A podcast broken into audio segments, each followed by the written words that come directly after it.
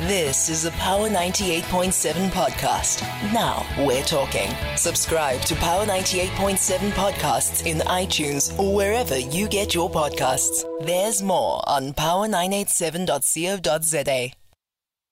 That story then that's uh, been uh, uh, gone viral, the video that went viral of uh, police officers. Well, it's been since confirmed that they are members of the police uh, services, uh, SA Police Services VIP Protection Unit. Uh, they're seen assaulting motorists uh, and uh, left uh, one of them seemed to be unconscious after all of that. It's well since yesterday a statement was released by the South African Police Services, which says that indicated that the preliminary reports indicates that the vehicles seen in the video do belong to the SAPS and the men in the video are also SAPS members.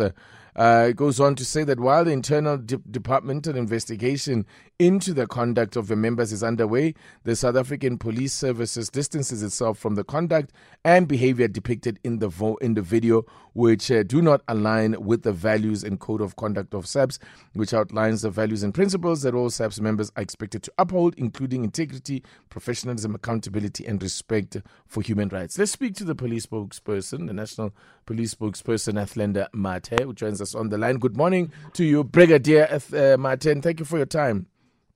A very good morning to you and to listeners.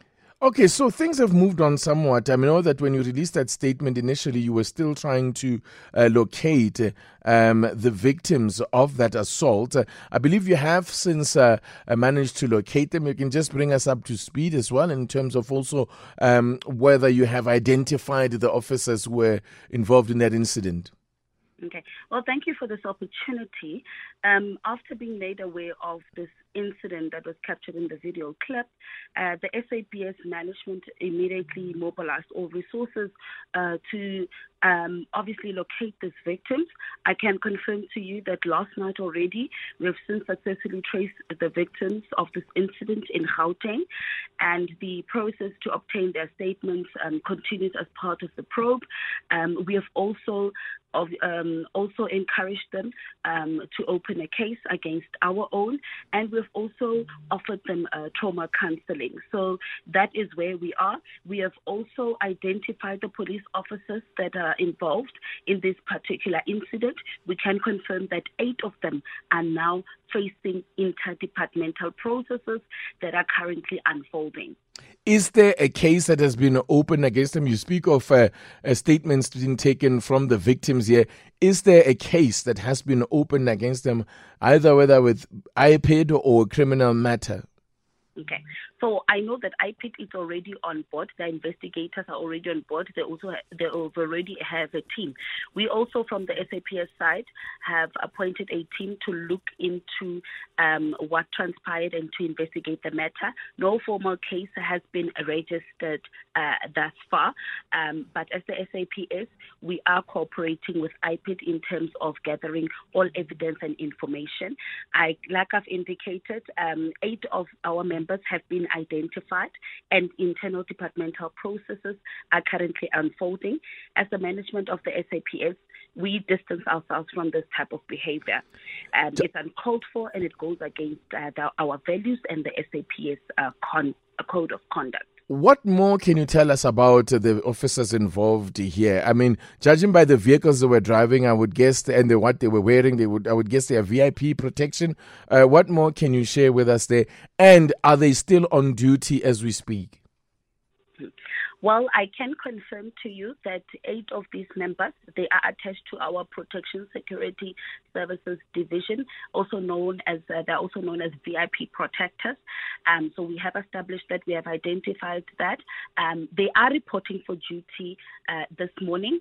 Um, but like I've indicated, our internal departmental processes are underway.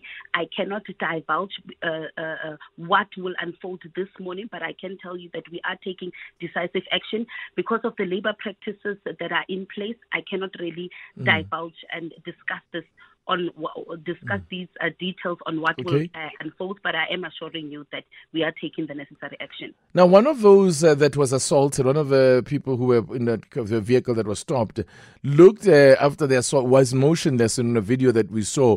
Do you have an update of their condition uh, and all of them, whether any of them actually suffered uh, serious uh, injuries as a result of that assault? Um, we like I've indicated, we reached out last night already um, to the victims.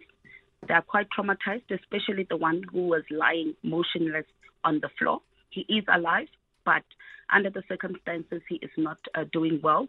Um, our station commander for, for Sandton, he did engage with them. And this morning as well, we are going to be sending a delegation uh, to obtain, to try and obtain the statements of what transpired uh, so that we can, they can also assist our investigations that are running concurrently with the investigation of, of IPID. But yes, at this moment, I can confirm to you that the victim is alive but is not doing well under the circumstances. I wonder what uh, you can. I don't know how much you can share. Into, I don't know what you know about what happened in that incident that led to this assault, but perhaps it might be helpful if you do know more about what led to this, so we understand what we are supposed to do when we are confronted by, or at least when we encounter these uh, fast-moving convoys with these uh, black uh, SUVs. Um, you know, which uh, generally you get pushed off the road. I mean, what, uh, what what are we to do there as motorists when we're in that situation? And maybe what happened here? Okay.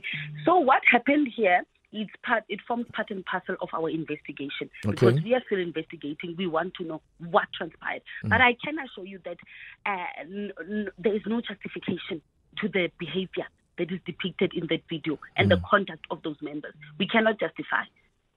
No amount of justification um, you know, so um, we are disappointed, like I've indicated, and we are taking the necessary steps. Back to when you see a blue light uh, brigade, motorcade.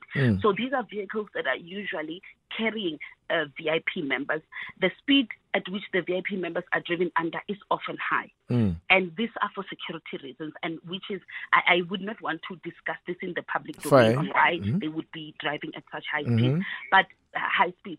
So what we what we what we do want to uh, um, uh, uh, encourage is that when members of the public notice these vehicles, they should give way for these vehicles as they are often driving at a high speed for security reasons.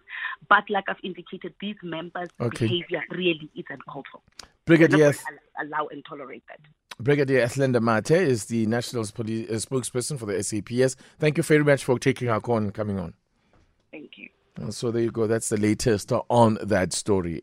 You've been listening to a Power 98.7 podcast. For more podcasts, visit power987.co.za or subscribe wherever you get your podcasts.